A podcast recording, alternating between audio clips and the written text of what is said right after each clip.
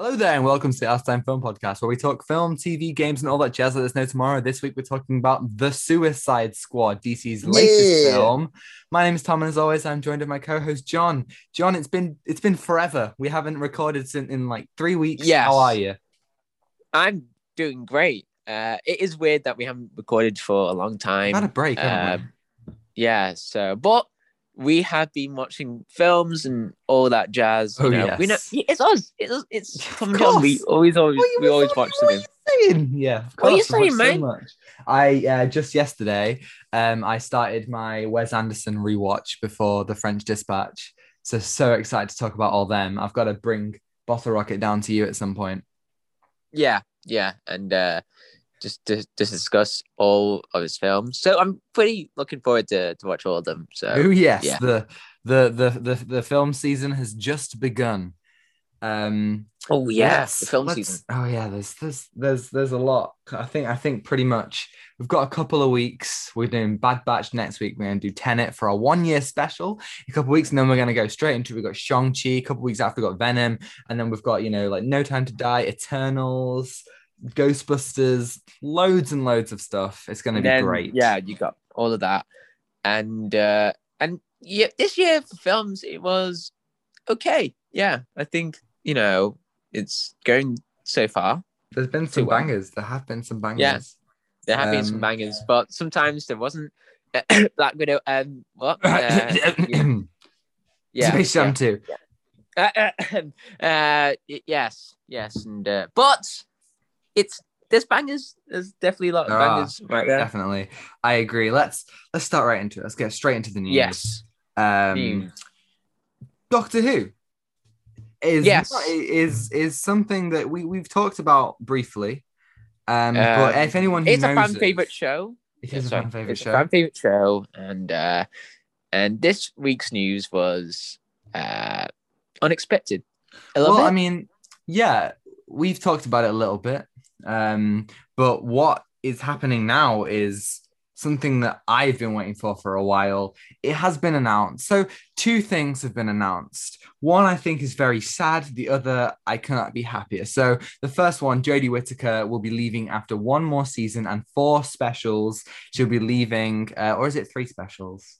Uh, who knows? I think, Um, yeah. uh, and so she'll be leaving 2022 after season 13 and then an easter special a summer special uh no like a new year special a an easter special and a autumn something special. Um so yeah so and, and she'll be replaced by whoever plays the next doctor which i think is really sad in all honesty. I think yeah, she's an excellent actress and, and, and there were so many opportunities to make one of the best doctors but at least for me it's such a shame that she will be remembered as one of the worst and all that is down Ah, to yeah.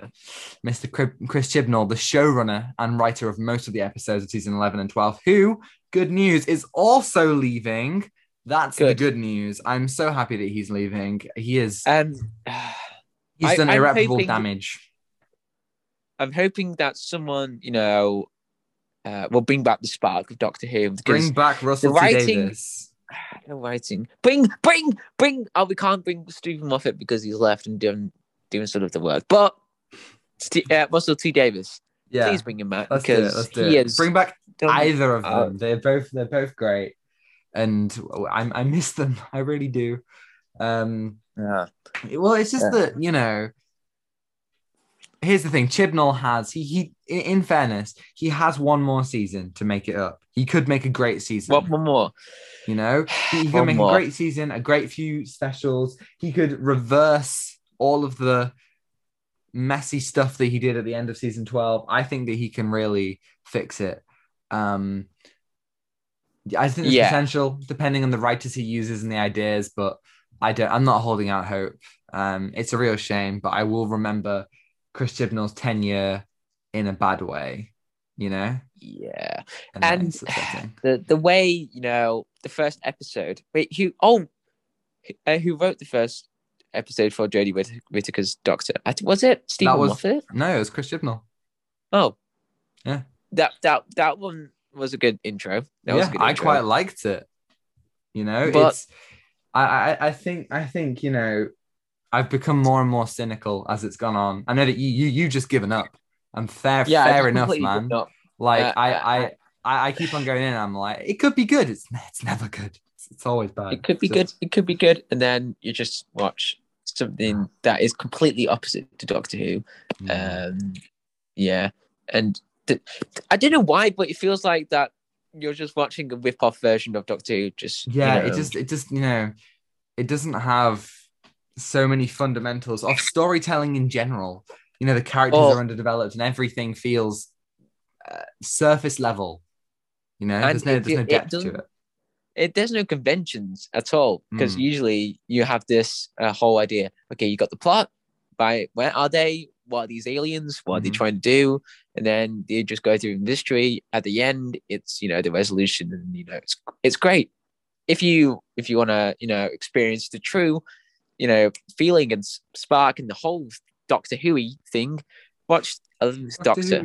Yeah, Matt Smith Yeah. is you know Yeah, there was that's something really special about his his his time. Um, it's just. I'm I'm excited. I, I think season thirteen he could fix it. However, he's he's not only is Chibnall bringing back the Sontarans. You might want to hold your breath for this one, John. Oh, yeah, yeah. He's bringing back the Weeping Angels, and Uh. there's a reason why they haven't done the Weeping Angels since season seven. There's a reason why Steven Moffat was the only person to ever write the Weeping Angels, like because it's difficult to do the Weeping Angels, and if there's one person who I think who, who I would say don't do the Weeping Angels, it's Chris Chibnall. So I'm worried a little bit, you know, mostly skeptical, but a little bit optimistic. I hope that Jodie Whittaker goes out with a bang. I doubt she will. Yeah. And right, so another thing I I was just looking back now was there was a show called Class, and that was Hmm. completely linked to Doctor Who. Yes, in the uh, 2017, I think, like there was a- 2016. 16, yeah. right? Yeah, there was a hiatus. So Doctor Who. this one, I really enjoyed this uh, Class TV show. I thought it was a good spin-off, and uh, I, I, it, it was just you know something to you know see on the whole Oh, different side of Doctor Who.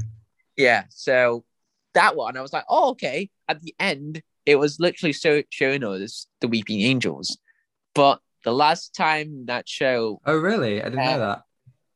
was 2016. Yeah, I watched and episode they- one and I thought it was fine.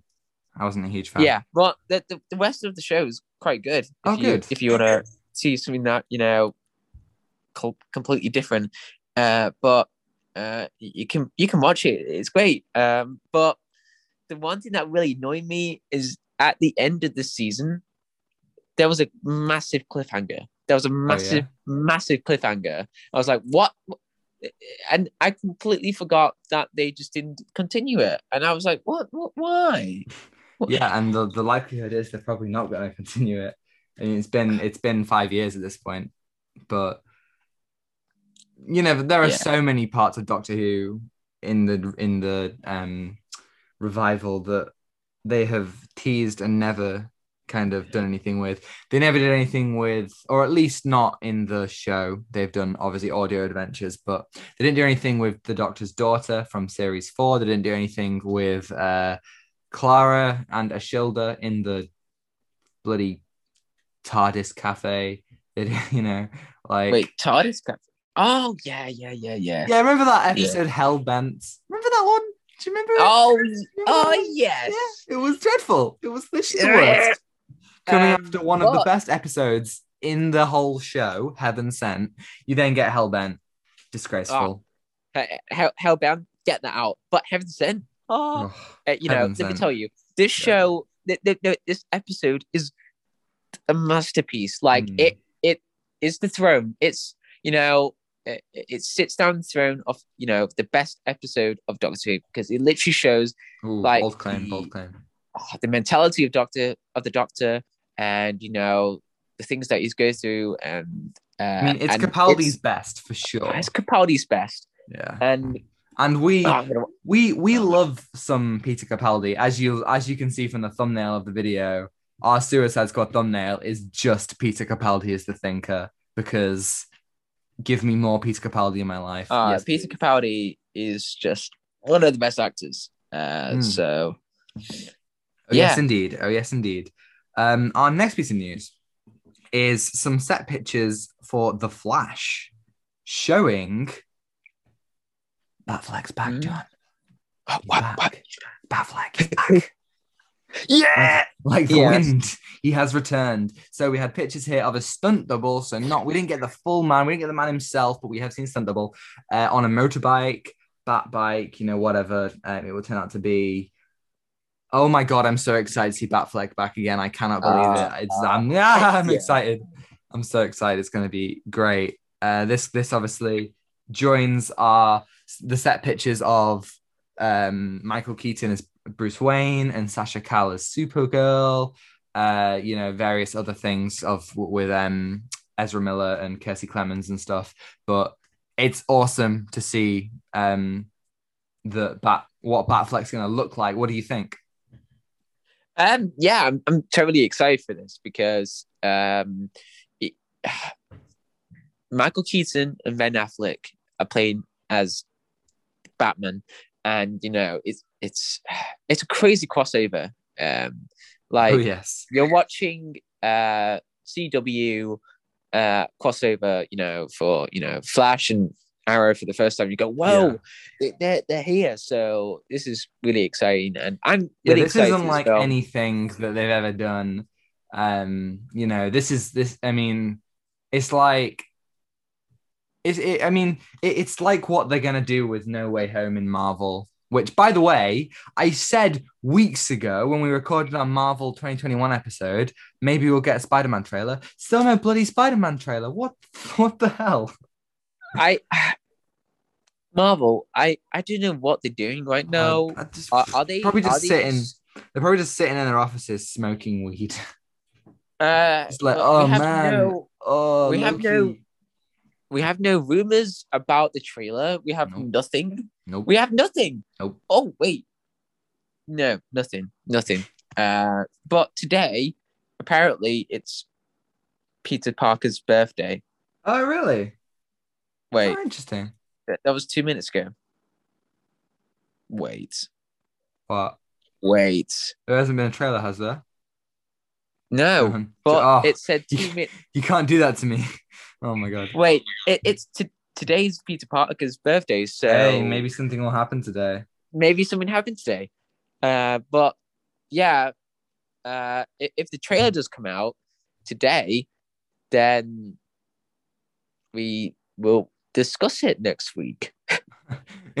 yes, we will. Um, but yeah, Yeah. so like they're trying to do this kind of like, and they are seemingly going to do this kind of Spider-Man crossover, and the Batman crossover is you know very similar, but obviously you've got about 10, 15 years more, you know, um, you know, from the past. You know, obviously Batman eighty nine.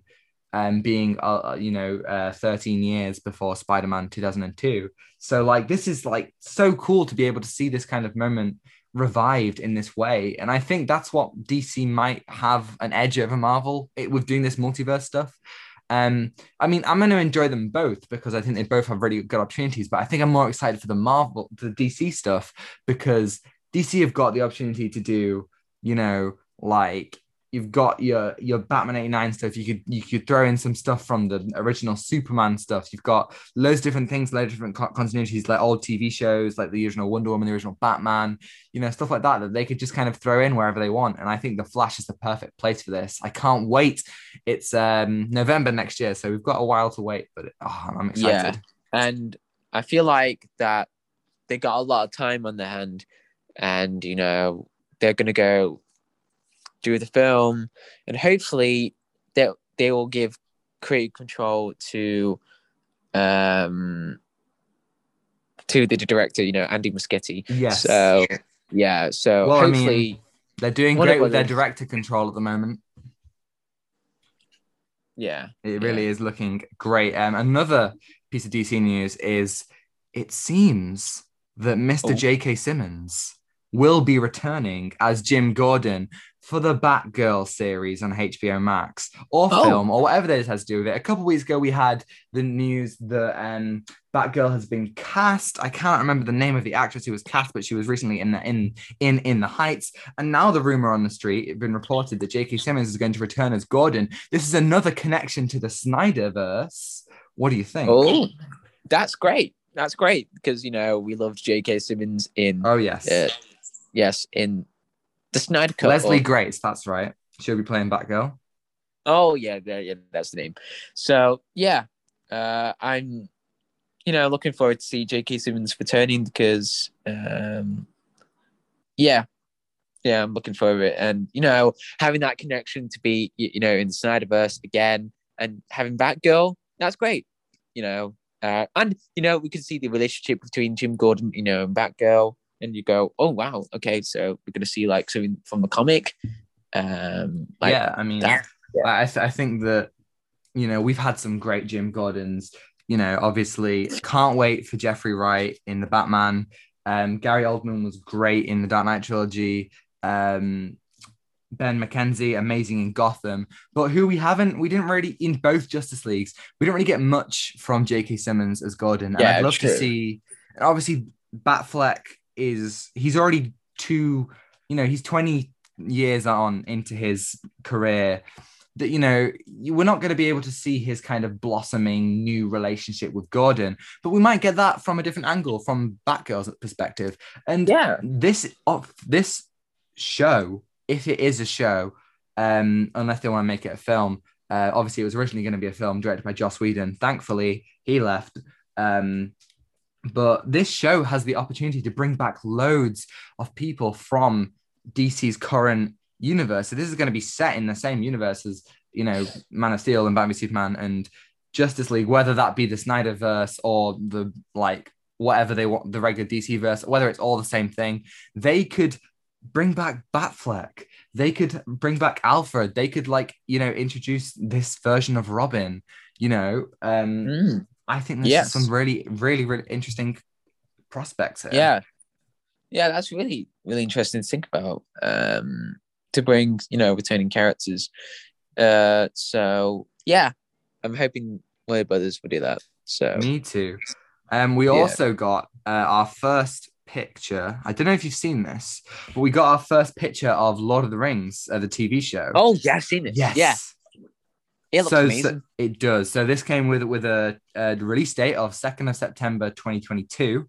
Uh, so still got a little bit to wait, uh, but I completely agree with you. This looks amazing. I mean, so we've got this. You'll see it on screen right now. As a you know, you've got this like this small person against like this huge, beautiful landscape. This you know built city. Which uh, I I must say, at least from the imagery of the films, I'm not familiar with. I'm not sure if I'm not sure if they said what it was, but it just looks so interesting. Um, yeah, What do you think? yeah. Uh, you know, as we talked about, um, about the Lord of the Rings uh TV show, uh, you know, it's going to be a prequel, but Mm. you know, from the first shot or, or or for the you know photo of it, it looks great, and uh, I feel like that they're gonna you know bring back uh the whole universe, you know, Lord of the Rings. You know, what makes Lord of the Rings Lord of the Rings? So Yes. yeah, yeah, you know why it's so magical, why is it so entertaining to watch, or you know, to bring that you know Tolkien's whole idea of it. So Yeah, and if, if this Yeah. is going to be intended to be set in the same universe as the films, you've got some really interesting, you know, in terms of locations, you've got some really interesting um, opportunities to explore some some locations from the films. But in the past, if you've played, you've played Shadow of Mordor, haven't you? yes, Did I you play Shadow of War?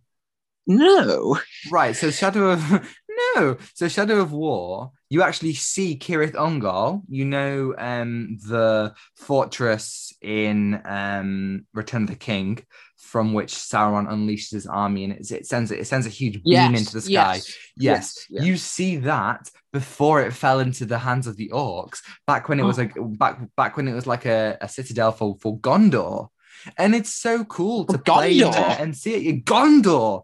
Um, to properly see it like that, and it, it's really interesting. However, this show there's so many opportunities to do that. There's so many cool prospects to see places that we know but in the past in the first shadow of mordor game it was all set in in mordor itself. You saw like the black gate being built. It, it- it's so interesting.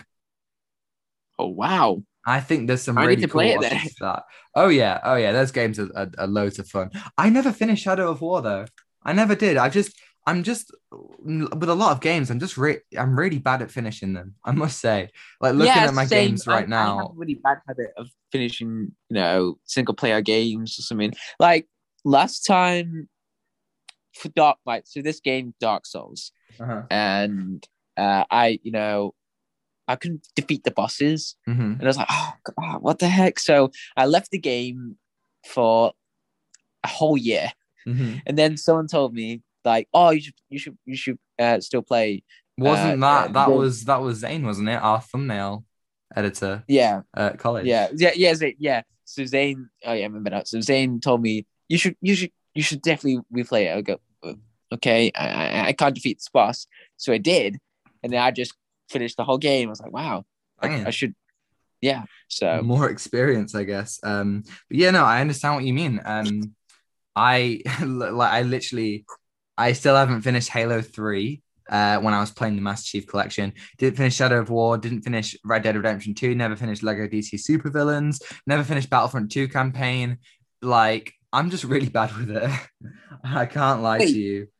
wait, you haven't finished the Battlefront 2 campaign? I know it's tiny, but I played a little bit and I thought it was all right. I, I then played it and I thought it was. it got Yeah, boring. think it was- as it's soon good. as It was good. there was a really was good, good. mission where you, because obviously you play as Inferno Squadron, and, and, and there's a really cool mission where you get in an AT-ST, right? You steal an Yeah. AT-ST, and then like you have to like escape the Imperial facility. I thought that was absolutely awesome, and then it just kind of got a bit boring. Um, I just kind of was Yeah. like, it's just like they joined the rebellion, and I just kind of lost all interest. I mean, it, a story really has to hook me. Like Lego, um, like the, a lot of the Lego games are really easy and and you know like really like nice games, just kind of sit back and just play. But Lego DC Supervillains, I just wasn't really feeling it. You know? Oh yeah, and I wish. it, Right, so here's a, game that you know you can make you entertain and you know can make you story driven. So uh, I have played Resident Evil Village and God Mm. of War. Those are completely different genres, and they all rely on story driven uh, elements as well. So um, they didn't really drop the ball like you know with everything because sometimes video games it can lose some touch, it can lose some yeah, lose. I mean, Arkham Knight. Arkham Knight. Oh yeah, Arkham Knight a lot of started out started out really well, but the momentum really kind of like the Deathstroke boss battle. Wow, it's it's so still haven't got over it. Ah, I wish if they do a Deathstroke ba- uh, boss battle in uh, Gotham Knights or in the Suicide Squad game. Oh, Um, I forgot about those. I just forgot they were happening. But here's an interesting thing. I don't know if you saw, but James Gunn said his original pitch. I mean, we're not even talking about Lord of the Rings anymore, but who cares? Um, his original pitch for the Suicide Squad was going to be the Suicide Squad versus a, ma- a brainwashed Superman. And he said that if he if he's given the opportunity to do a sequel for the Suicide Squad, he's gonna do a, a Suicide Squad versus Justice League film. How cool would that be? Imagine the Suicide oh, Squad versus Cavill's Superman. That would be great. I need to watch it. that Um, would be so cool. Um, honestly, If nothing else, to see Henry Cavill back That- as Superman, that would be amazing. that would work. Mm. That would work so well after you know the post credit scene at you know the end of uh the Snyder Cut. You know, like take down Mm. Bruce Wayne, and Yeah. then forms up like the other people for the Suicide Squad. You know, they can pick. Yeah, you know, hey, I didn't even but- think about that. They could they could tie it all in. I mean, Zack Snyder and and James Gunn know each other. Uh, James Gunn wrote Dawn of the Dead, so they're friends. Um, so maybe yeah, Oh, maybe that could be connected. yeah, that could work really well. Yeah, yeah, yeah. That Warner Brothers, let's do it. Warner Brothers, please, please I mean, let's be Zack honest right now. James Gunn to do this because it is a wonderful idea. Um, Definitely. Well, let's be honest. Suicide Squad, the Suicide Squad, um, it- it's been getting incredible reviews. It's it is. doing really well. A lot of people are saying it's a flop. It's not a flop. We're, you know, we're still kind of dealing with the fallout of the pandemic for a digital release. You know, it's like I went to cinemas. Cinema was packed. It was so full. Yeah, same. people- it, it- people- it was great. yeah, it was amazing. I felt like I was back home. I think that this film will do well enough. They'll make a sequel. I mean, they made a sequel to Shazam, and that film only grossed, you know, 300 million. So if you want to call it, so, you know, that's also arguably a flop. But yeah, definitely make a sequel to that. I think James is going to be able to provide some yeah, stuff. yeah. Yeah. And- Which we will talk about. But we got a couple more pieces of news. First of all, a new Venom trailer. Did you watch the new Venom trailer? Yes, I did. What do you think? Um, they turned Venom into a comedian. Yeah, he's he he's very funny, isn't he? he Yeah. He's got he's got he's got a lot of got a lot of lines. Um, I'm not sure how I feel about that. Um, but if that's what they're going for, I mean, I, I, I must Sure. say, remember when the first trailer released, we did say, "Oh, Carnage looks horrible." I was wrong. Yeah. I said that. I, was said we've only seen one shot of him. He might look cool. I think he looks great. I think Carnage looks great. Um, Yeah, much improved. he I don't know if they've changed it cool. or what, but he looks great. You know, I doubt they've changed it because they, would- that would take a lot of time, and then it'd be like the Sonic the Hedgehog movie. And no, no, no, no, no. I just think he looks great. Um, I'm excited. I, I'm excited as well to you know see what this film has in store. You know, Hmm. with Carnage, with the whole relationship between Venom and Eddie Brock, Mm. and the whole situation about you know seeing uh, Eddie's ex-wife. Yes, you know, with a married. guy. Yeah. Well, it's interesting And- to see how that. I mean, have you seen? You've seen Venom, haven't you? Yeah, of course. Yeah. Of, of Of course, I've seen. Venom. Yeah, well, I that's course. this is the thing. I don't really remember Venom. I, I remember seeing it, but here's the thing, right? I watched Venom and I thought that was all right, and then on the same day, so I did double bill. I watched Venom and then I watched First Man. So you know, Oh, I just totally forgot about Venom because First Man was so good. Um, ah, Best Man So, like- is just ah so not good. not to be confused with the mediocre Aardman animation film Early Man. Um, but it's like we're gonna do Venom, by the way, on the pod. Um, so in uh on the 12th of September, we're gonna talk about Venom, um, the first one. Um, but yeah, I don't really remember much about it other than it was very middling. So I'm actually really excited to see, you know, does it hold up and is the sequel better? I mean, I I think Andy Serkis could bring something really unique to it.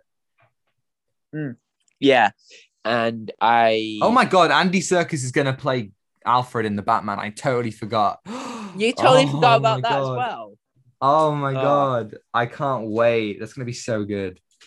I wonder. I wonder how he's going to dress as Alfred.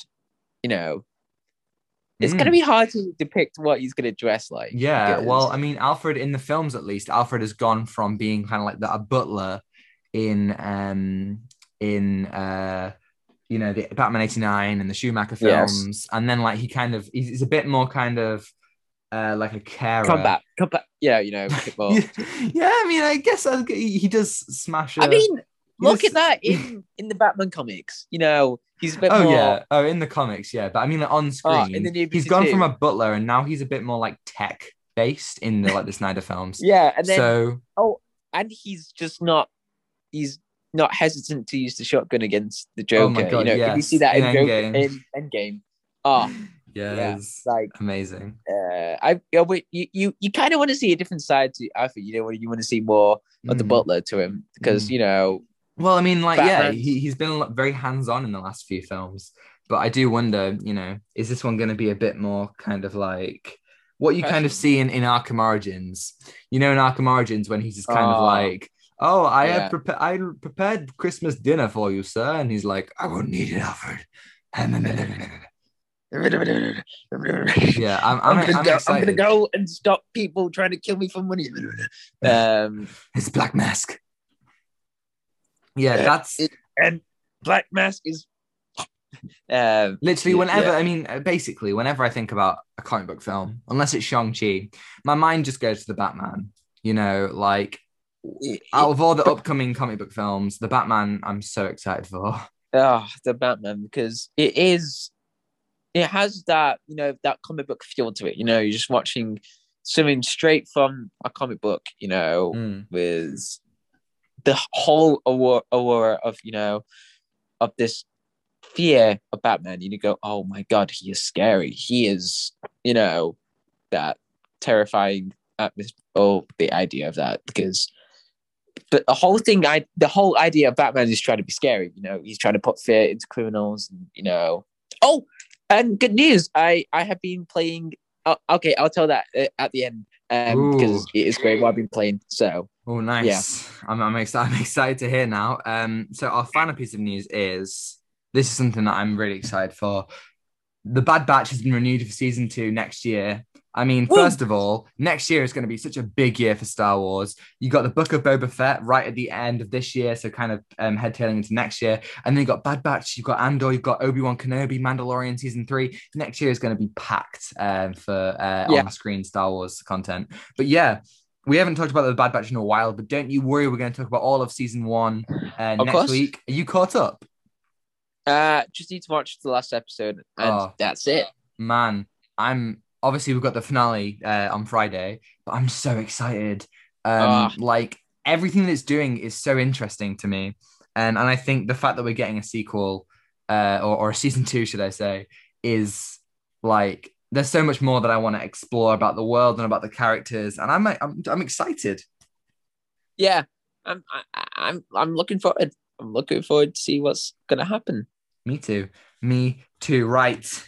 It's time, John. It's time. Ah, we've been we've been talking. time. We've basically been talking about. This is one of those films. When we did our first ever episode of the podcast. We talked about this this this film, and so it's time to talk about the Suicide Squad. Ooh. So we've got a lot to talk about Suicide Squad. I'll let you. Uh, I'll let you start it off. Just simply, what what do you think? Um. So, I watched the film a couple of days ago, Mhm. and um, it it was it was something for me to to to watch this film. Um. I mean, it. I don't know. It it was just unexpected to watch. Um, and it was definitely a James Gunn's film. You know, you can definitely see the stuff that from the Guardians films and onto here. You go, oh wow, yeah, he's done uh all the things that he's done as well. And there's a lot of detail in this film I like as well, uh, from characters and some really cool stuff. I think. Uh, well, the whole film, the uh, the whole film I really liked uh, was characters, um, the whole. I, I I like the story as well. So um, yeah, but I I was having mixed feelings about it, uh, about the Suicide Squad. I thought, oh, this is too ridiculous. Uh, I I don't know. It just, but it's a film. I just go, it's a film. It's a film. I mean, I can't argue with you. It's definitely a film. Um, but It- I, it- I, I agree with a lot of that. Um, James Gunn's auteur, well, uh, his I'm so used to saying in film studies auteur stamp, um, but his his directorial stamp is in there. You know, as you said, there's a lot of similarities to Guardians of the Galaxy, um, and yeah, this film, I I really understand what you mean. I think immediately I was so taken aback. I was so like, what? First of all, yeah, exactly. I first of all, I- spoilers. This is yeah, like spoilers. oh yes, spoilers. there's like so Um, much to talk about from the get-go. You can't avoid spoilers. If you plan to watch it, don't watch anything about it, just watch it. Like you can't really talk about this film without talking about spoilers. And I think that came immediately with the opening. We're opening with Savant, Michael Rooker's character. And I was like having so much fun. I loved how all Oh, the yeah, different honestly, all the different music. like yeah the music was working so good it was a johnny cash song i, I believe um and you know you had loads of um loads of stuff in the squad just little moments just dialogue that told me more about these people than i got about anything in 2016 suicide squad Uh, uh, i was yeah, having exactly. so much fun and this is and then, james gunn threw the biggest curveball which is which made me completely shocked and and like taken aback but i think also was the most in like just the the, the ingenious thing right he basically just killed everyone immediately Yeah. Um, And I was I I did not expect no, to you know, not at all. to die. Captain Boomerang. Oh, I mean, okay, this isn't a problem with the film, right? But Yes. there was so much talent in those in those like first batch in the first squad there was so much talent that i think was wasted. You know i would have loved to see more from pete davidson. I would have loved to see more from nathan fillion. Would have loved to see more from jai courtney as captain boomerang. Bloody weasel was great. Like they, like they just set up a team that i was that i was so excited to watch. I could have watched all of those characters and it would have been great. But i really really liked how they all just died i thought that was amazing um I mean, the whole joke about this is like, don't get attached to the uh, Yeah. to these characters. Yeah, and uh, but yeah, the opening was great. Uh, as I said about like the music, Mm. Johnny Cash songs playing, uh, and the whole introduction to Savant, and with all the other characters, and I was like, yep, they they're gonna die because you know the this the opening, uh, but yeah, but Yeah, throughout this film, it, it, it, make, oh, it makes we you. finally found out. We finally found out what TDK do- does, and he's the- completely the detached, the, the, deta- the detachable kid is who he is with his arms. I mean, that was literally like just the strangest thing. Like we've been theorizing, ooh, what does TDK stand for? Like, is he arm fall off boy? Like, what's happening? And then like, I just thought that was hilarious. Um, Yeah, they knew how to use those characters, those stupid characters, and they used them for a purpose. I think.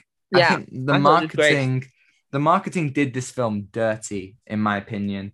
Not because it made the film look bad. On the contrary, it made the film look great. But I think, you know, I think I expected a lot more from some of the characters. I think in the I- efforts I- in the agree. efforts in the efforts that the that the marketing took to make the everyone feel like they had a similar stake in the plot it made it made me more excited to see characters who we weren't you know like as you said they killed off captain boomerang he was he was one of the highlights of 2016 suicide squad I He's agree. even- Yeah, he's even i what i rewatched birds of prey just before i went to the cinema which might i say is such a good film.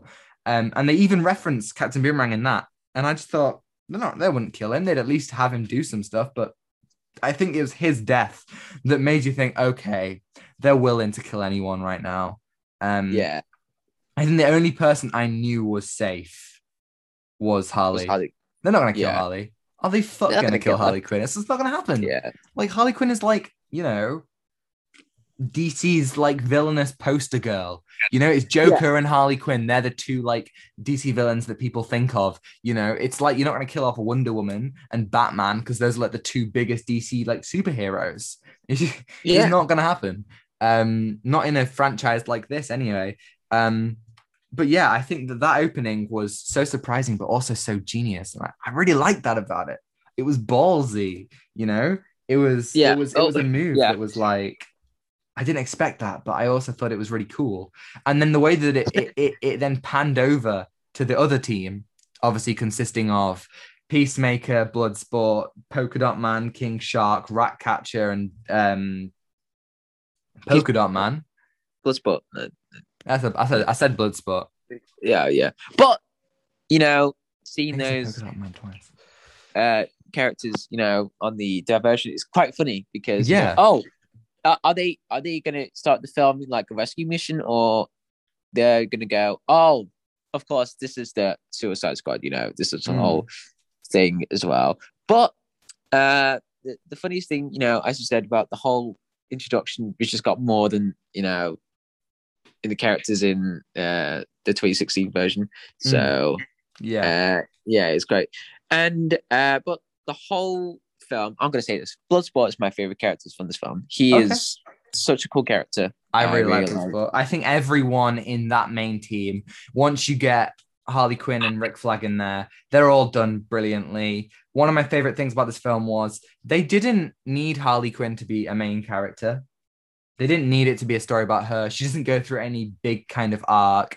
She just continues her journey from Suicide Squad and from Birds of Prey. You know, she doesn't have any kind of um huge like, you know, emotional journey to go on. And I think that's okay. You know, I, I I'm I'm glad that they knew when to use her, and I and I'm think that the, my least favorite part of this film for me was her like strange romantic subplot. Oh yeah, that was. uh, I, mean, this is definitely a James Gunn's film uh, yeah. because with the whole sequences and you know with the music, um, that that that was unexpected. You know, have that whole subplot moment with the the general president guy. Yes, the president guy. Yeah, Definitely. I think like yes.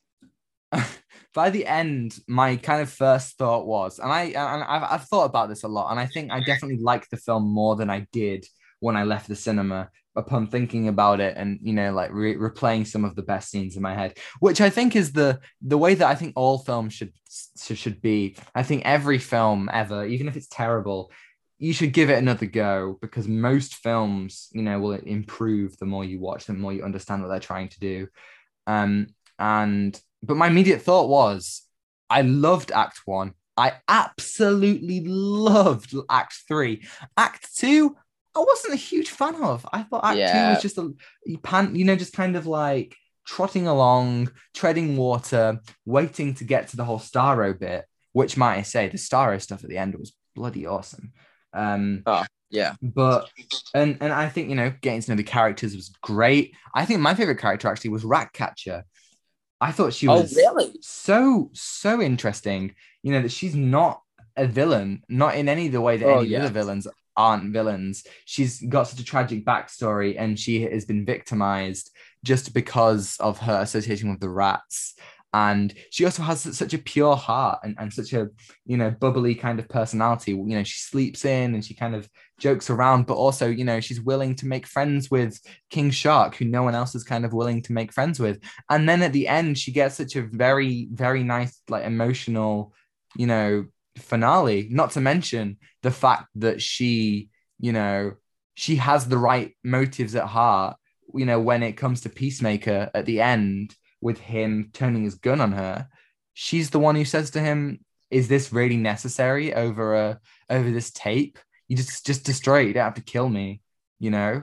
And I thought she was such a an amazing emotional core of the film.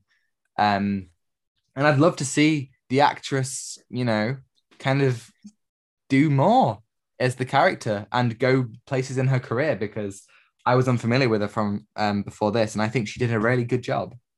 Yeah, I agree. She uh, with the whole character and the acting, I thought it was superb. Like the background to what Rat Ratcatcher was, you know, the first one, and I, I was, you know, we knew that Taika Waititi was going to be in this film, but he yes. played as the first Ratcatcher, so that was really yeah, cool. He didn't and... like. I was expecting him to be something like really unexpected, something kind of out there, like I don't know. Um, I think a lot of people threw out the idea that he'd be playing Starro, but I like that he was he had an emotional role, and you know it was a it was a serious one. It wasn't kind of just thrown in there to be comedic, like like Korg in Thor Ragnarok or, or Endgame. It was it was you know it had a purpose and it's a standout role because of the fact that it it ties so closely to um to Ratcatcher's arc. Mm. Yeah, and I really really like that that she was like the emotional core of this film, Definitely. uh, Ratcatcher, and like the whole idea of about rats. And again with uh, James Gunn uh, I was watching the whole ana- uh, analyzing of the film. Rockstar, new Rockstars. New Rockstars they helped oh, yes. me you know, go through the film and you know like the whole theme to it as well and the the theme uh, i don't know what theme it was but it was called ratism uh, yes. and that was like the whole at the end of the finale like mm. ratcatcher having over her rats to fight the big huge starfish. So yeah. Yeah it, i mean it, it just goes to show isn't it? James Gunn can make you can make people tear up over a big tree saying "We are Groot," and he does the same thing here with just a load of rats running and Ratcatcher holding her light in the air and crying because you know everything is overwhelming her and she's using you know everything that her father taught her to save people. I think that's really nice how all the characters who are so kind of stupid and ridiculous get layers to them. You know it's like polka dot man. He's so stupid in the comics but he's given a layer of um vulnerability and he's a victim of his mother of her experiments of his own power. He is you know controlled by his own power. He has to expel these these polka dots which are really dangerous you know at least i think he says twice a day to stop him from you know overrunning him and killing him you know and he doesn't believe that um, anything he does matters because he's been downtrodden by his mother his whole life which is why his final moments where he yells i'm a superhero and he believes that he can be something and someone um you know, are, are so hard hitting. You know, he's the only one who sees Milton, you know, as a natural person who actually cares about this random Milton? guy who's with them.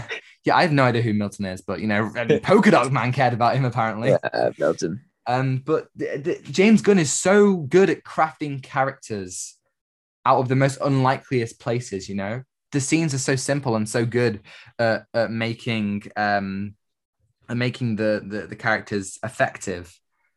Um, one of the characters who I thought, I can't believe I loved this character so much, but Rick Flag. Oh my God. I loved Rick Flag. Yeah, Rick Flag was a, a redeeming character in this film. Yeah. You know, like the 2016 version, what the heck? Who but, even was him? He was he was oh. just like generic army man. Like he had like and, barely anything to him. I got to show you a clip that I saw the other day. Um it was like um a version of like Rick Flag showing like the uh, the people in the new one, like what mm. we just watched, and then they just go and he just goes, "This is Katana."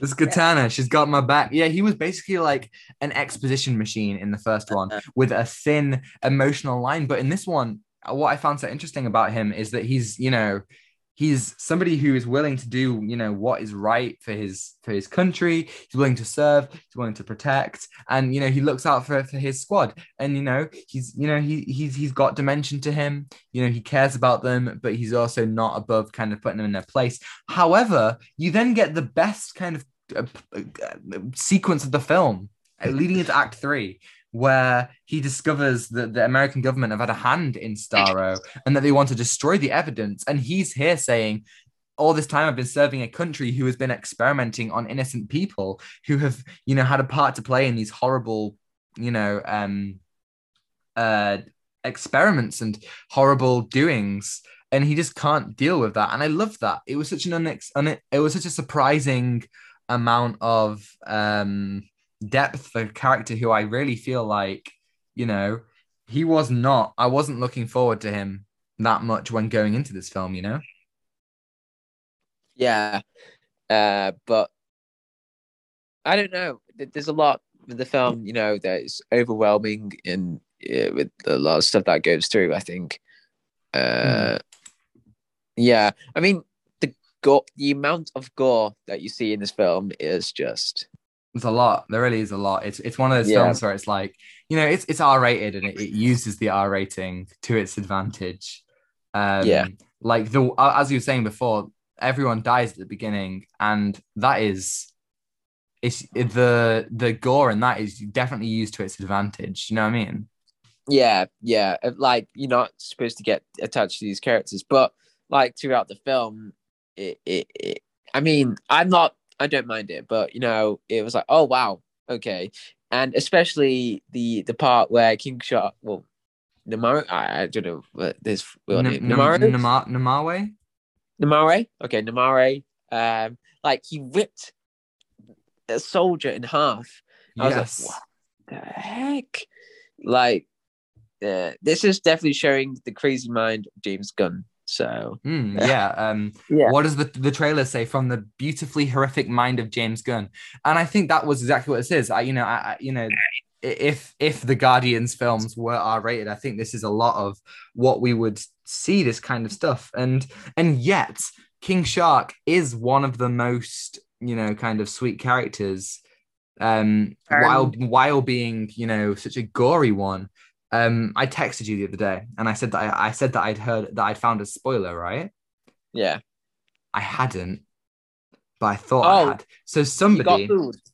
You got So- food. ah. Well, well, no, right, right. So, so it, it's not even that. It's just that I misinterpreted. Somebody put an Instagram post with a picture of King Shark, and next to it, this is an artist um, on, on on Instagram, and next to the picture was, um, you know, the scene of the fish where the fish make the silhouette of um. So it was a picture of King Shark and then a picture of the fish, and I thought that meant the, you know, the scene where Harley goes like crazy and like beats up people, and you get all the flowers. I thought that it was him in flowers, as if like, oh, he's dead, he's dust now, he's just flowers. And the the description of the post was poor shark, and I saw it and I went, God damn it, that's a spoiler. King Shark dies oh, for oh. fuck's sake. And I and I unfollowed the guy, right? And now I know that it just meant poor shark because he trusted those um fish, even though um, you know, like they were so willing to just try and eat him apart, which I would I feel like such an idiot now. But yeah, I, I fell for that. Yeah, yeah. That I don't really look on social media much for you know spoilers or anything. But oh no, no, neither neither do I. This is an artist that I followed. I don't anymore because I was pissed. but um, you know, I, it wasn't an Uh, artist that I followed. yeah, but King Shark was you know the wholesome character throughout the film, but he's you know very strong character. But um, he, he's it, he's like Hulk, but more wholesome. To be honest. Hmm. Yeah. oh yeah, I mean, I mean, like some friends. yeah. And, and that's that's so it, again it's it's not difficult to make a character you know J- well, well no it is difficult to build character but james gunn makes it look so effortless because effortless because he's just like hey look this person is you know exactly you know he's just so sweet and he's so wholesome like groot you know he's you he wouldn't hurt a fly but then he he hurts many flies um, and I think that's what's so good at, uh, about about his character and what makes him so endearing. And Sylvester Stallone, you know, playing completely against type. I thought Sylvester Stallone did a really good job with his character. yeah, yeah. I, I thought he, he did King Shark really well. Um, Um, obviously last week, um, or uh, however many weeks ago, we did the Suicide Squad video. Uh, but in our Suicide Squad video, we talked about how Bloodsport looks just like, uh, you know, uh, uh, a Xenomorph. rip off, a rehash. No, no, a, a rehash of Deadshot. I am so glad to say that Bloodsport wasn't a rehash of Dead, Deadshot at all. He wasn't, you know, taking that role. He was his own character. He was a completely different thing. Um, and okay, so you, so you think that uh, your favorite character was Bloodsport? So kind of like talk a little bit, like what what are you thinking about Bloodsport? Uh, I really liked I just uh, Idris Elba's acting uh, or portraying Bloodsport in this one. I thought you know he was just uh, you know different from from the characters. You know he's got like his own motivation for you know uh, to stop his daughter going to, to jail and um and you really resonate with the character as well. And you understand okay so he's trying to you know stop his daughter going to jail. And um uh what else? And i really like the suit as well. It, it looks really cool. Oh, uh, because I I mean the mean, gadgets? The gadgets? were so bloody cool. Like just before they um fight Starro, he makes like the biggest gun with this like rotating thing on it, just starts like just destroying. I thought that was so so cool. It's the kind of thing that I just think was um I remember in the featurette, one of the featurettes with uh James Gunn, he talks about um or is it a featurette or it might have been an article. It might have been the Empire article, in fact.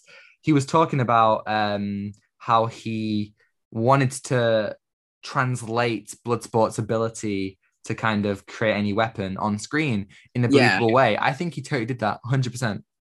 yeah and i really like you know with the old cool cgi around- his suit and i was like yeah that's a really cool Oh man. character uh, The to have. CGI was used so well. There were so many practical effects, but at the same time, you know, I think that they used the CGI in a perfect way. And I think it all looked perfectly integrated into the film as well. Yeah, and and I really liked it. So uh, Bloodsport, uh, I thought he was like a, uh, a fun character. You know, Yeah. I, really love the uh, character interaction with Peacemaker and, uh, and Bloodsport. You know, Mm. that scene where they tried to infiltrate this base, Yeah. but uh, it found out it was like a rebellion Yeah. base. yeah. Well, that was okay. So that is kind of so. I, I, agree with you. I loved I loved a lot of the comedy. Sometimes it was a little bit too much for me. Yeah. Um, it, it kind of fell but- flat sometimes. Yeah, sometimes it did, but I think I think most of the time, and and this is true for the Guardians films as well. James Gunn's are good at, at doing comedy, and I thought that was great. Um, however, the one thing that I felt was so underdeveloped was the whole Corto Maltese side of everything.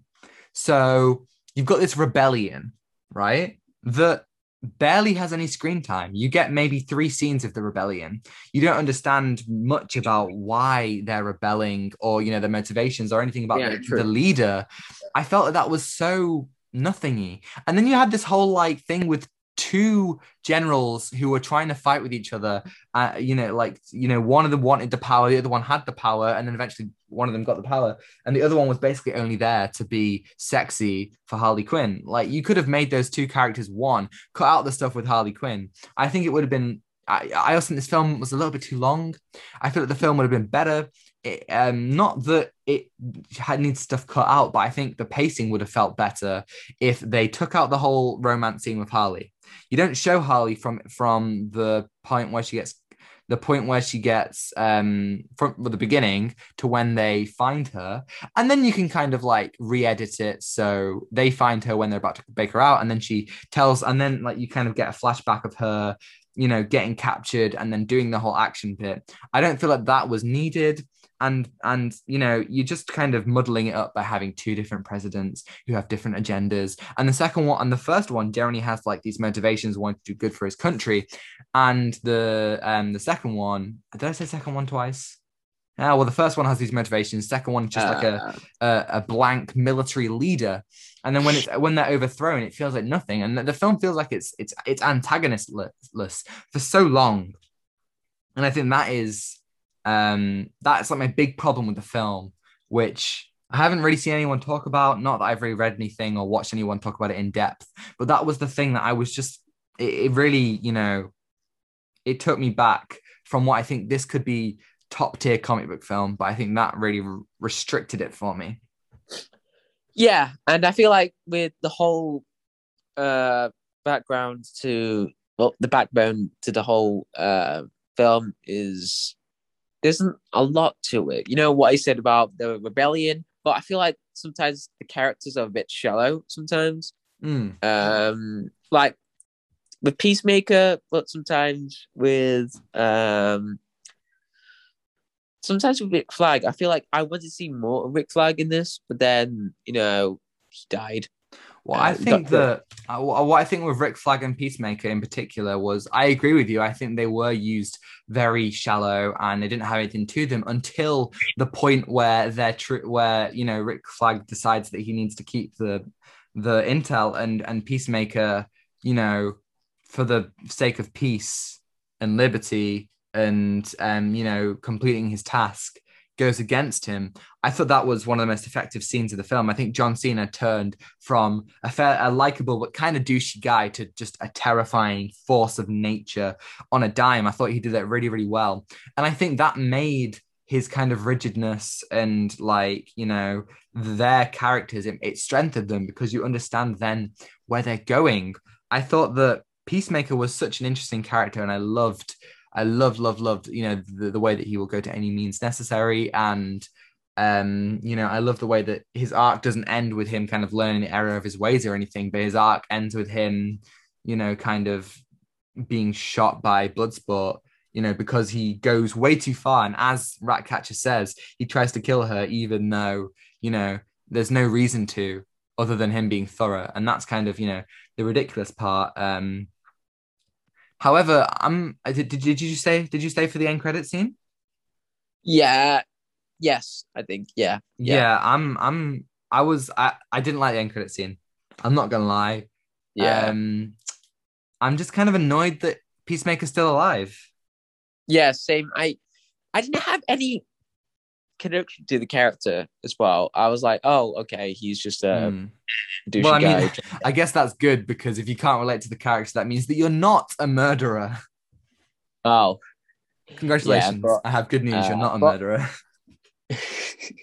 but um yeah, I I I wasn't really interested into the character. I was like, oh, like before the film, oh, okay, we're gonna see John Cena uh, in this film, I, but then I didn't see him. I didn't see him at all. no, I just No, saw like I just saw like a walking helmet. It was weird. you mean a toilet? Yes, of course. Uh, Um, Yeah, no, yeah. Obviously, they brought him back from the dead for the sake of the Oh, wait, Peacemaker wait. show. Oh, wait, can, can, can we just talk about one scene in particular Yeah, right. where okay, so the Mar King Shark he Yeah. nearly eats Ratcatcher, Yes. and then Peacemaker just wears his undies. Yeah, he's just in his tidy whities, man. Hell yeah. That was so strange, but I kind of love it. Uh, yeah, that took me off, off guard, but um, yeah. So the characters died in this film. Polka Dot Man, he Mm. died as being a superhero. Yeah, I liked that. I like the idea that he dies with, you know, in a sense of elatedness. It reminded me very much of Fred Weasley in Death in uh, Harry Potter and Deathly Hallows, uh, the book, where he dies with the last laugh, you know, the ghost of the last laugh extra on his face. But I felt like it was played for jokes too much. He was like, "I'm a superhero," Yeah. bang. It should have been more like I'm a superhero, and then he, and then you know, he gets he gets down, and it's more of an emotional moment because I was quite attached to the character. yeah, And, and, and I think they, so yeah, they balanced the comedy and the um the tragedy of his life in a really really good way. Um, I like how he kind of opens up more and more as the film goes on, and the mum stuff was really funny. Um, Yeah. that was great. Like at the end when he's like, when when Bloodsport's like, hey, you know who that is? That's your mum, and it cuts like a huge like of his mum. I thought that was like just really cool. Um, yeah, I mean, like that was just funny. did. It was just Yeah. funny. Um, and I think this film succeeds in being funny in in a really good way, especially since the last Suicide Squad film was anything but funny. It was just like tragic how unfunny it was, you know? Yeah, and I, yeah, I thought the comedy, you know, the whole winning joke of uh, polka dot, you know, seeing her mum Yes. was fun. That was uh, great. Uh, what else? Uh, I I like the soundtrack. There was some great Mm. sequences as well. Oh, I- yeah. oh, that whole sequence, like the fight sequence with Harley, that was great. That was really so good. that. I Uh, think like the whole mise en scène, yes. the, all the colors, and then There you can see so those many little animated on. animated animals. uh, yeah, there fighting. were flowers and birds. That was so good. You get to go inside Harley's mind for some really nice, uh, like long takes. I thought that was great. You get like a taste of what I think worked so much in Birds of Prey.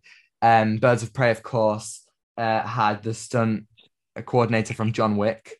So that's got loads of amazing um uh, like action scenes in it. I think that brought that. I think all the action in this film in general was really good, really well done. Um, you know, you've got like you've got like a classic like beach ambush, and with lo- at the beginning with loads of different characters and superheroes and villains uh, being kind of mowed down. Then you've got your like infiltration into an army camp, which is really cool. You've got your like hand to hand combat fights, uh, you know, like buildings falling down, fights with a huge monster. There's a really cool little arc with um with Harley and a javelin, uh, javelin's javelin. I think that was just like fun. Javelin. Harley- Oh. Harley was fun, and I and I really appreciate that about her. Yeah, I, Um, I I thought that she wasn't. Uh, uh, she was uh, a good character that was used well in this Mm. film. You know. yeah, she's like she reminds me very much of Captain Jack Sparrow, right? She's got a really interesting story to tell, she and they've and She they've does. told they've told that interesting story in Birds of Prey. I'm sure that the Ayer cut had an interesting story to tell of hers as well, but it didn't really.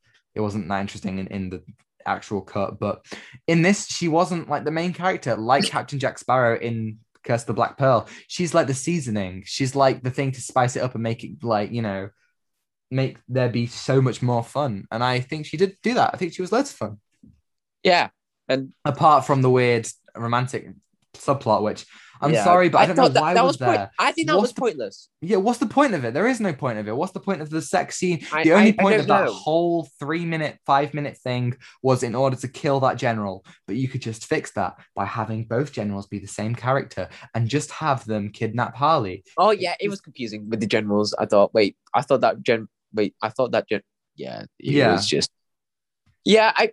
That was the one that that was messy. Um, well, the one thing that really took me off guard was you know the whole oh we didn't Oh. get like the whole background to Peter Capaldi's thinker. We Right. didn't get really much into it. Here's the We one didn't get like thing. the whole like to scratch the surface of the thinker. I thought Yeah. I thought he was gonna be like a potential villain for this. Like Yeah. he's gonna be really smart. He's gonna you know start Yeah, the he's really smart. But no, He- he, doesn't do anything. Exactly. He's just standing there and just swearing like Yes, back into yes. the thick of it. he's literally he he he's the thinker in my mind and this isn't this isn't i'm not i'm not like the people who say that batman has to be this way or superman has to be this way but i imagine the thinker and this isn't a bad thing in the film this is just my personal taste i think the thinker i, I thought he would have been like you know like cool and calculating and he would have been 10 steps ahead of everyone and every time someone tried to do something to him they couldn't because he's thinking about everything he has every single possibility running through his head similar to the flash season 4 but good um and Peter Capaldi, in the scene where he explains Sostaro and he explains what the American government did, I thought that was a great scene. I thought Peter Capaldi shone. It was like Doctor Who. Other than that, I thought he was just there. He wasn't really used that well. I thought they really wasted him. And that's I- That is Yeah. absolutely fine. But I love Peter Capaldi. So that's my problem because I love him. Yeah, that, that And was that's my not- problem. I That's not a problem with the film, but it's it's my taste that that was therefore kind of I was disappointed by that, I'd say. yeah, I, I wish eh, what you said, you know, I want to see more of the character of the Thinker because, you know, he's gonna be this massive villain, you know, in the film. You know, what what, what he's gonna do? He's gonna be this cold calculating thing. No, he was just there and I was like, Oh, okay. But then um but this I, I- what you said about like um him at the thinker uh, explaining about why uh what what the Suicide Squad doing there, what what they're trying to do, and Mhm. uh, trying to get all the information. The I don't know. I, at first, it took me off guard. I was like, oh right, they're they're just gonna give us a dump of exposition about like USA uh, doing this whole experiment with Starro. And I was, Mm. I, I was, I was off guard. I was like, wait, they just, just explaining this to us now. You know, it, it, it was a bit overwhelming, a bit. Just, uh, I understand you know, that. I think I think what I've found of James Gunn films um, is that I think he's very good at masking his exposition. He makes scenes where they tell you information a lot more interesting because he uses the uses character with it, and he also you know makes it it makes it sensical for the story. You know, like showing people presentations because of course they'd have to be briefed on their mission. However, I understand that that then therefore feels jarring that you get such an exposition dump at one time. and, and then we don't go like, we go back a lot of flashbacks, Mm. like him going back, and then just like the experiments, but. Uh, and you know, to have that flashback of the younger thinker, I thought, you know, he didn't really explain much about like, uh, you know, the whole thing around his head. You know, Mm. there's massive things. I was like, yeah, oh, there we- were less in that flashback, and then he has more, and it's just like there. There's there's an interesting. There's you know there's a there's an opportunity for an interesting character that I think was waste wasted. If you want to have Peter Capaldi in your film, do it, but I don't think he should have been the thinker. There was no point. And no, Yeah. I didn't want the thinker from I the Flash was, in a yeah, I wish he was a scientist. And yeah, just it. like a regular scientist, and that'd been great. He didn't have to be the thinker from the Flash with the huge, ridiculous chair and the stupid body swap storyline. But I don't think that him being the thinker was completely necessary either. yeah, that that one was like, oh, okay. So I was a bit thrown off by that. But uh, what else? Uh, I I thought the cinematography was great in this. I thought it was used well. You know, you know, with a lot of sequences. And the the sequence I liked was, you know, that fight between Rick Flag and Peacemaker. You know, Yeah. that that shot around the helmet. I thought that was good. Yes, I agree. I think that there's a lot of really good uses of of space and um, setting. Uh, so that was I thought I thought that was really really cool. I think the one last thing that I, that I, that I have to say is I think that Amanda Waller was done really really well. Um, Yeah. she wasn't you know like in the first one she just kind of disappears for the sake of I don't know she's being mind controlled by Enchantress or something and then she kind of comes back just for the sake of saying aha I'm still here. But I think the fact that she, that she sets up this whole mission, she sets up two teams specifically to let one of them just die, and then she has you know second team and for this uh, and doesn't even tell them why they're already there. Um, you know, uh, only to protect the government, her and the government's own secrets. Uh, I thought that was really good. I think she was a complete dick, and that's what she should be. Viola Davis is an absolutely amazing actress. She did a perfect job, and I love how throughout all of this, all this exploitation and you know um, murder, when they want to go off and do something, she sticks to her principles, and she's about to kill them all. But all throughout the film, you see her her um like what the word like the staff i guess kind of working for her. And throughout the film they're always questioning her like do you, are you really gonna like send her Bloodsport's daughter to prison? Are you you know like did you really like you know these people are already dead? Or these like do you really experiment on children? And then they just kind of like they've had enough and they knock her out for the sake of letting them save the city which then of course leads to the end where she she is the one who's exploited and you know we'll keep this piece of data if you don't let us all free. I think that was so good you know? It wasn't she was an antagonist in her own right and i think that was so clever. I think this film will greatly benefit a second viewing because so much revealed in the third act impacts how you view the rest of the film and i think that's going to be so cool going forward. Yeah. Um and i i feel like with the whole um the the Argus, you know, the base. I feel Yeah. like there was there was I wish there was like more stuff in it. I feel like that was like a bit in the background, just like Mhm. there, just for a reason, just you know. yeah just- i understand that but i like how they were more kind of present than they were in the first film yeah, true, had true, the- true. Like giving us, uh, giving us like a personality. What you know, definitely what it's like. so Uh, Final Do rating. any? Yeah. Do you have any uh, final things, or should we go straight onto the rating? Uh, well, th- th- this was definitely a film to experience, honestly. Like with everything that was going on, uh, and it was like overwhelming, but also exciting to see what Mm, James Gunn was doing. definitely. And I like I like the characters, but I wish there was some stuff that you know they kind of worked on with, with the characters as well because it Mm. was a bit shallow. yeah, Uh, I understand and that.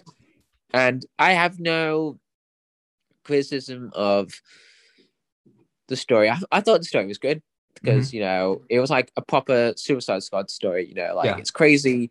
It's with these characters, uh, and I thought it was just perfect for that as well. Mhm. Uh, and uh, with the soundtrack, the soundtrack was enjoyable. It felt like it was you know, the uh, Guardians.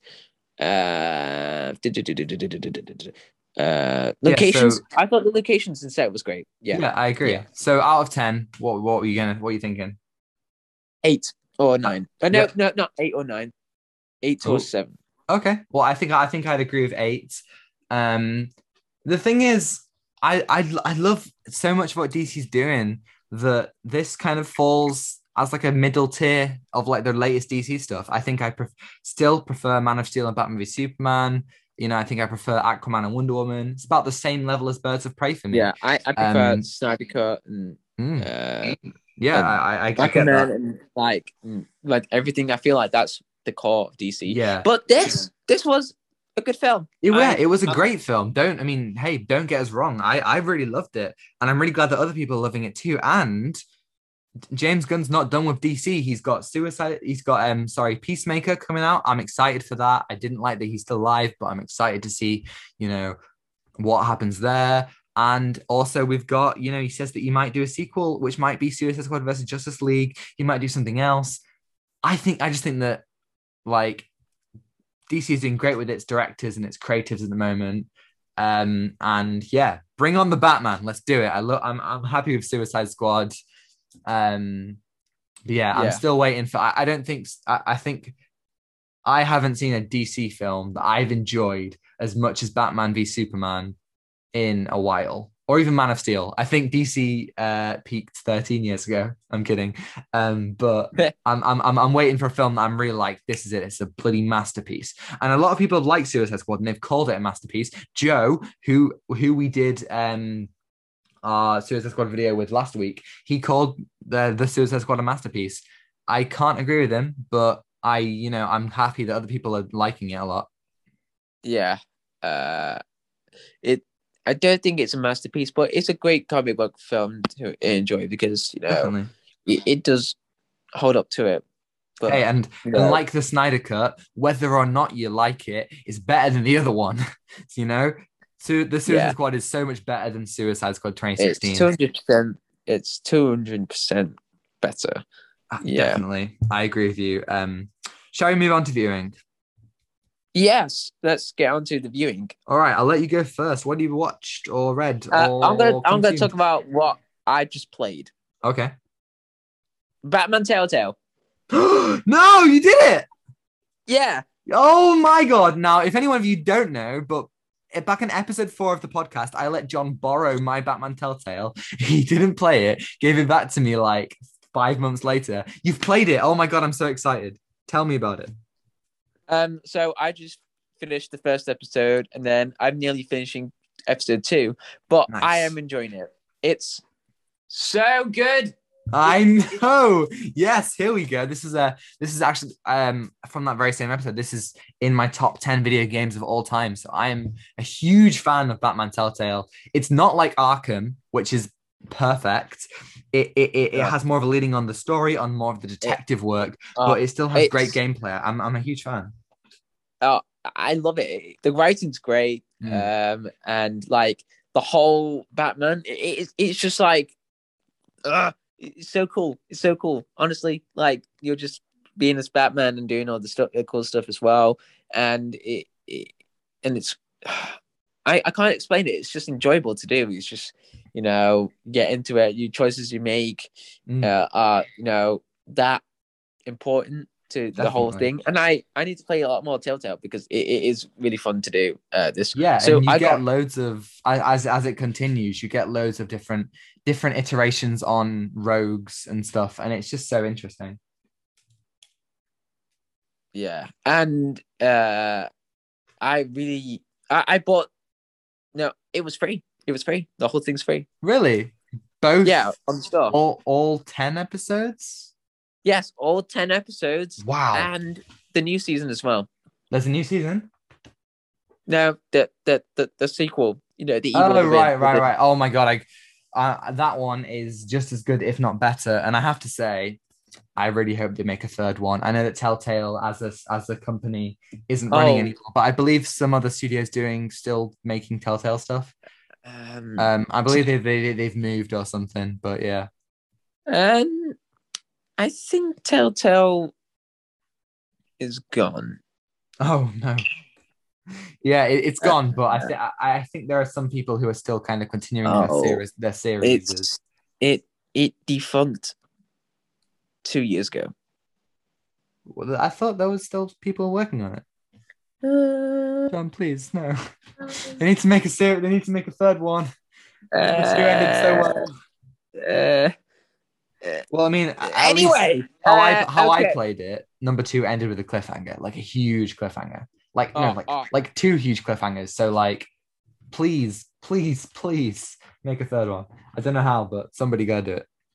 Oh, it- that's how I feel with like watching class. Uh, that one. So Yes. Batman Telltale, it, it is so good. Uh, whether you just make your own choices, and you have to be so careful, like what you Mm. say, because the characters go, "What? Yeah, What- will you will will you shake Falcone's hand? I didn't. I didn't shake Falcon's Ah, hand." I don't remember if I did or not. It's been it's been a while since I played it. Uh, but I was like, hmm, yes. But there were some little little glitches in the Batman Telltale. It Oh, was yeah? funny, but I, I ignored it. But uh, you know, it's Telltale. But Yeah. know. and I really like the character interactions as well with uh with the other characters like Falcone, Mm. uh, and Catwoman, Alfred, and like the whole uh, the the cliffhanger episode one, like Batman. Uh, spoilers. Uh, Bruce Wayne finds out that uh the Waynes are like Mm. huge uh cl- crime lords that well, well criminals or you Mm. know Yeah. um like mafias. They were like the mafia of God. Oh my god. basically. Yeah. So they they were doing everything for Falcone and you know doing all that, and I was like, wow, wow, this is totally different because well, like the whole Wayne's idea, you know, Batman defending Gotham, but this this takes a whole new uh perspective of Batman, you know, what he's trying to do for the city. So it is really good so far. So yeah, Yeah, I love me some Telltale. I'm, I'm a huge fan of the Back to the Future game. It's one of my favorites. Um, perfect continuation of that trilogy. So, what would you give it out of ten? Uh, so far, nine out of ten. Pretty good. Yeah, I, I, I agree with that from episode one. Um, yeah, amazing. But I'm on I'm, I'm on episode two, halfway through, and spoilers, spoilers, spoilers. Falcon just got killed by uh, a cop. So, yeah, Oh, really? Oh my god, Yeah. yeah, I remember that. Yeah. yeah. So Oh, that I was love it. unexpected. I was like, oh, what? He, he, he died. He got killed. So uh, now I'm gonna see Mayor Hill as Batman. Yeah, I'm gonna see as me. Uh, yeah, yeah, yeah. Mm. Amazing. Anyway, yes. So Tom, what have you watched? Well, I've watched so many things when I went away.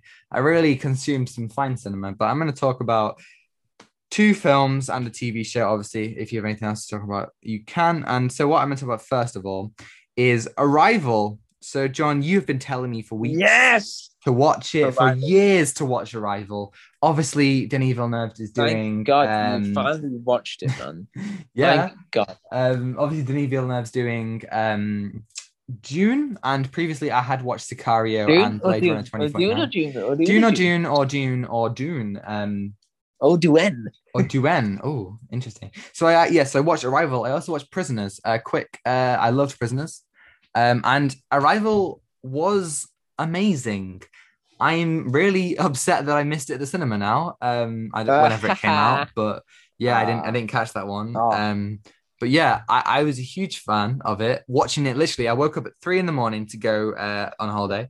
Uh, left at half three, and I was just in in in the camper van, like with the lights like really low, and like the the sky was like a really dark gray, and it was really atmospheric. I just had my headphones in, and I was watching Arrival, and it really sucked me in. This intriguing mystery that seeped in character um you know that you know with this language barrier and this this woman who is trying to figure out um always communicate with these aliens that have um, arrived on earth um and i think it's such an interesting um comment on, on humanity and the way they react to big events also um to the way that um you know different people kind of deal with their own like trauma but then i'm not going to spoil it but the twist in it is so interesting and so it just changes the whole kind of context, but it makes it better.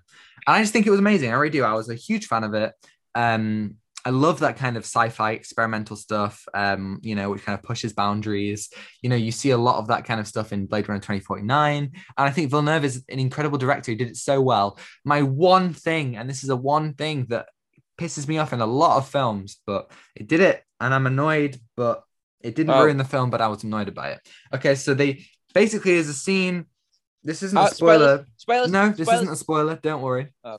It's a- there's a scene where they show the aliens, right? I just didn't Yes. like it. I just don't like it when they show the aliens. I think it's always less scary, less um, atmospheric, Oh, oh. less intriguing when you show the aliens. Obviously, this isn't always the case. In Alien, Uh. it's great. In in in you know in in in not uh, in uh, Predator, it's great. In this, I just didn't like it. I also watched um, Signs, which is an M Night Shyamalan film about aliens. And there is a scene where they show the alien, and again, I just think it ruins like a lot of the mystery and the out and the intrigue and the atmosphere.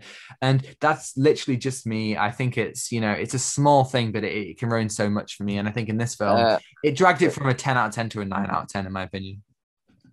oh, oh, oh, wow. Uh, I'm sorry, Okay. John. I'm really sorry. uh, uh, wow. Um, okay. Uh, the whole alien thing, right? Wow, that's interesting to think about. Mm. Uh, uh, and right, so you're saying that the whole alien reveal is like ruining the atmosphere of the film? No, no, no. Just it just it's less. I think there's there's less tension and there's less oh, less tension, right? there's less okay. tension and there's less uh fear of the alien and because you know as soon as you find out exactly what it is it becomes um okay i'm gonna i'm gonna quote batman begins bruce wayne says as a man, I am flesh and blood, I am breakable, but as a symbol, I, you know, I'm something else. He's something scary.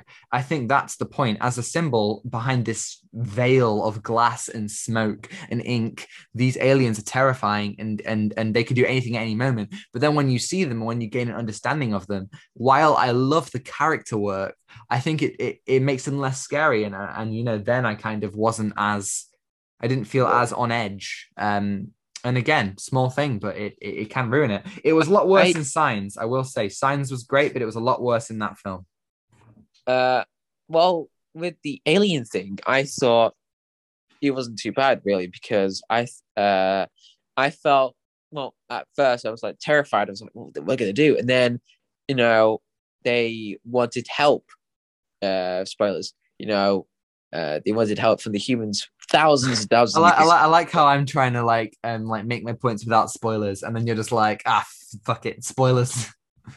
uh yeah and uh and you know they communicate with us and you know with alien but i thought the alien reveal in that one was very i thought it was good uh Hmm. because it it gave you know uh more tension to Amy Adams' character because she Yeah. had had there was this dream that she had, and then the alien appeared. I was like, oh, okay, because it is it does give out a bit of scare tension to that. But I thought, you know, as the film progresses, you see the alien communicating a bit more. I thought, okay, this is really good because I don't think it's not making them intense. I think it's the intensity in this film is the humans. They are scared Yeah. of the alien, and you know that's where the intensity comes from.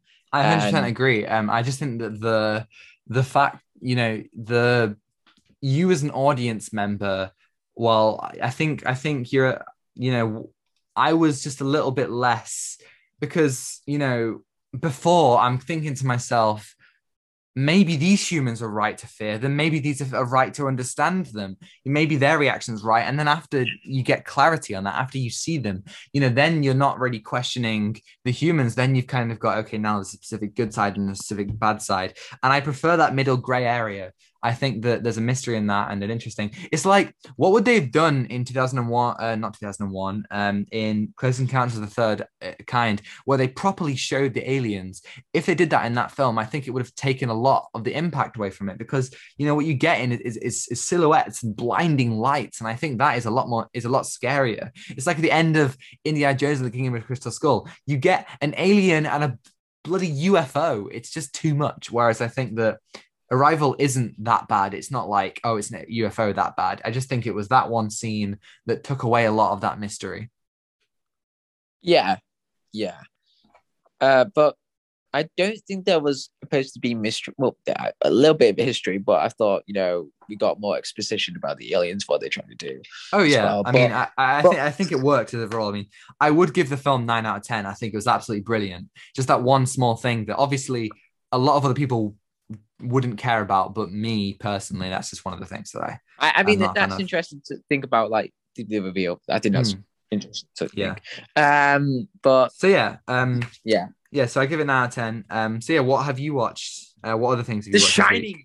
Oh boy.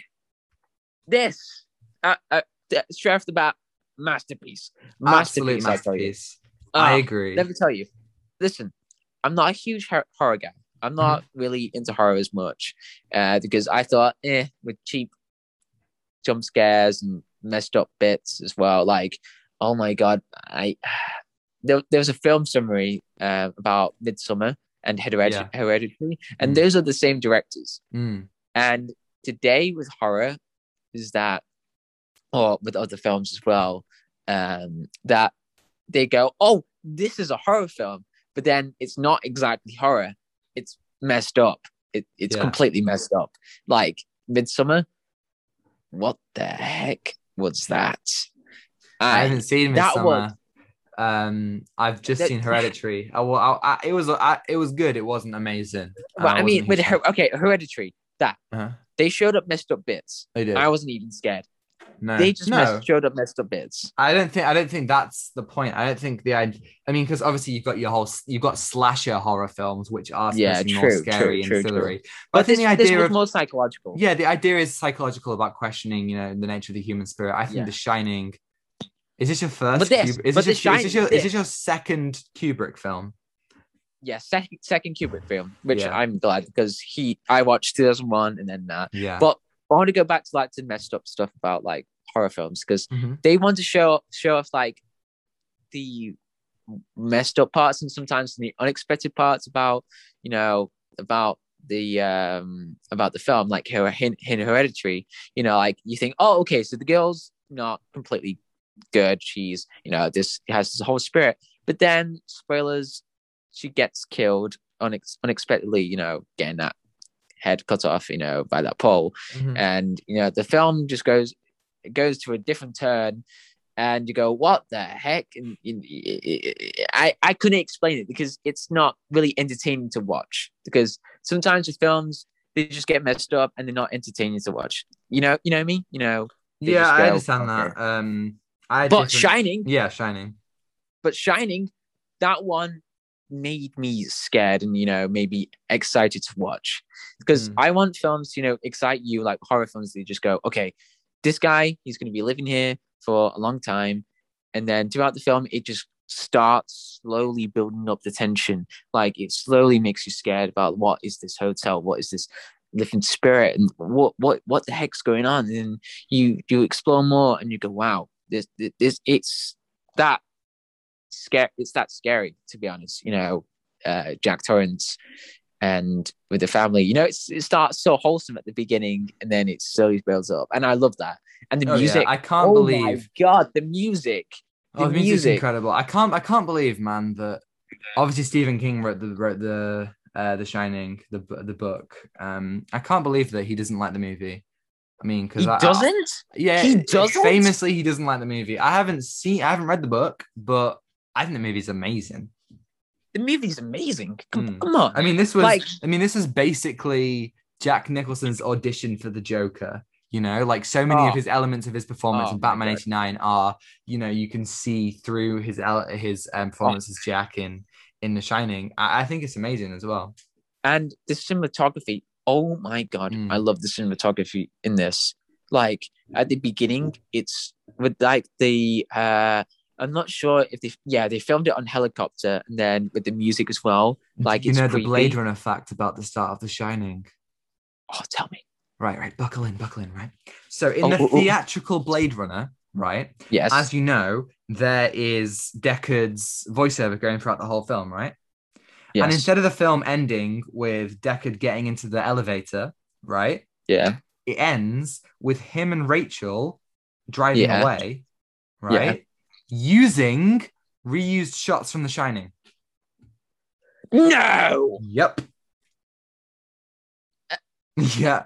Obviously, in the final cut, it ends with him getting in the elevator. Um, but yeah, they they ended it with him and Rachael in a car, um, and then they had that car um going over mount going like on mountainous roads using the footage from The Shining. that Can you believe that? no oh my god madness. Absolute madness. Oh, yeah. Oh my god. So, um, I thought, yeah. So this was like the first epic horror. Yeah, Mm. first epic horror. And you know, um, sometimes with epic horror today, it's a bit overboard. You know, what I mean, like sometimes it gets with messed up stuff. But Yeah. this one, I thought it was like you know kept safe because it was building up the tension. You know, giving us like the dark, um, atmosphere. You know, it's like oh my god, this this is this is the hotel. Like this is a living hotel, and uh, and it it was creepy. You know, seeing that transformation of Jack Torrance uh, going through the hotel. I'm I'm gonna talk a little about this about the spoilers, but like going through the hotel and then you see that transformation you know he was a good person and then you just went to bad person yeah. you, you just completely changed and i really like that the acting is great and the other thing as well uh i forgot her name uh the actress in Shelley The Shining. yeah she did great she Mm, she she, did. did. she did However, and she got an um, oscar for the worst actress Really? That's interesting. Yeah. Didn't know that. Well, Yeah. here's here's a, a kind of really upsetting fact. She was really, really badly um abused by Kubrick during the filming of the film. Um oh. I don't know if it was physical, but he was definitely like he he like really made her time horrible. He would shout at her, yell at her. There, Uh. you can see some like B-roll clips. and Not that you'd want to, but yeah, it's well documented. Worth noting that Kubrick was a pretty messed up guy, and so yeah, he made her experience in that absolutely horrible. Yelled at her a Uh. lot. Oh. Yeah. Sorry, it's burst your bubble there. But I have a question before you say like your um your oh my god, my brain. Your your Uh, final score. Before we give you your final score on The Shining, I'm interested. Are you gonna watch Uh, Doctor Sleep? Yes, I've got the film. Bruh, Doctor Sleep is so good. I don't know. Do you have the extended cut? I have on a Blu-ray. Is it the extended one? I don't. Well, I, I didn't know there was an extended cut. I haven't didn't seen the was a- extended cut. I went to see it at the cinema, so I haven't seen the extended cut. And I hear the extended cut's good. Um, but like, oh my god, no one went to see Doctor Sleep, but I can promise you, it's really, really good. I wasn't a huge fan of the ending, but like, I think it's really, really good uh, continuation of the story. And yeah, I'm a huge fan. Ewan Uh, McGregor. That's all I have to say. Yeah, Ewan McGregor. he's What a great. Um, so yeah, uh, what's so- your final score then? Uh, okay. I'm gonna be different on this, right? Because what you told me about Stanley Kubrick and Mm, you know what he did, mm. uh, right? I'm gonna replace Stanley Kubrick out the picture because Yeah. I don't want. Oh, of course, of course. Of course, of course, because you, what you just told me right now is, oh, oh, oh, okay. Yeah, so, I mean, like the um, film is that good that you've got to think, you know, despite that. despite Stanley Kubrick and horrible guy messed up, but you know, I want to look at the film, the film itself. Yeah. Like I'm not trying to praise him. I'm not going to praise that guy. I'm like, Mhm. nah, I'm not. So I'm just going to look at the film. The film itself is great. It's uh, a film to experience because it's the first epic horror, and y- y- you're going through. Oh my god, this it was this. So it I'm gonna I'm gonna give it a nine or a ten. Brilliant. I Yeah, I like would it- agree. I watched it first time round uh, a few years ago. I thought nine. I thought it was a bit slow, and then I rewatched it last year. Ten, any day. 10. I'm, I'm I'm a huge fan. Um, Yeah, especially at the end. Like the ending oh, the just ending- changes the everything. Perfect. The ending is so good. Yeah, the ending. Like you go through, and then if you watch the film again, you go through these details. Like, oh my god, right? It, this this just works. So the film itself, I'm not gonna praise that, but you know, I'm just gonna focus on the film. But you know, yeah, yeah, I didn't know that. That was terrible. Yeah. Anyway, Tom, what have you been watching? Well, I was going to talk about Sunshine, which is a really, really good um, Danny Boyle directed sci-fi starring uh, Cillian Murphy and Chris Evans. It's on Disney Plus. It's only an hour and forty-five minutes. I really, really recommend it. It was really, really cool. Um, but you know, we're kind of going on a bit, so I'm going to talk about one last thing, and then uh, we'll go to the outro. I'm going to talk about High School Musical, the musical, the series, season two. Uh, Wait, which, what? Yes. Oh, yes, John. Oh, yes. It, it ended recently. Um, and I've talked about on the pod before, I was a big fan of High School Musical, the musical series, season one. But season two, I can't say holds up um, as well. I think it's a show of two seasons. Uh, It's two. It's a season of two halves, should I say? So the first half of the season, it was just so meandering. First of all, they're not even putting on a production of High School Musical. Now they're doing Beauty and the Beast, and it's so What? it, it spends so long, you know, just kind of building this up, and then doubting themselves. And it's like, if you're gonna do this, you commit to it. It felt like the first season was really like, you know, spent the whole time practicing and everything, you know, and all the conflict came around this production. But but in the second season, you know, you don't get as much of that, which I think is a real shame. Um, and also season one and two centers around um, you know, two a, a couple, Ricky and Nini, getting back together, you know, and realizing why they fell in love in the first ta- ta- place after breaking up. Um, and uh for whatever reason, the second season, they decided to ditch that relationship. It could be because of the drama between the actors, Olivia Rodrigo and Joshua Bassett. I don't know. But I think they spent so long in this season struggling with what to do with those two characters. And eventually, I think they did some great stuff with them. But the first half season just spent so long. And then when they eventually got broken up, I didn't even care because they spent so long just meandering. Um, and I think the best characters just didn't get enough screen time. The best characters were obviously, obviously, Gina and EJ, who have who are so much more interesting and have so much, you know, their arc so much more intriguing about, you know, them not knowing where they fit and what they want to be, and also um you know, regretting th- choices of the past. It ends really well. It ends really, really strongly with a really, really good song called Second Chances. Um, and I think this, the second half season is really cool, but I thought the first half just really just struggled, and due to that, I can't. I didn't think the season was nearly as good as the last one. Um, yeah. Um, Wow. short Yeah. thing, uh, but I really enjoyed season one. I didn't think season one, season two was as good, so I'll give it a. I'll give season two a seven out of ten. I think that's fair. Um, and Right. yeah, um, shall we move on to outro? Yeah, I've got nothing else to say about what I watched. So Brilliant. Yeah. So brilliant. take us out, John. Right. Okay.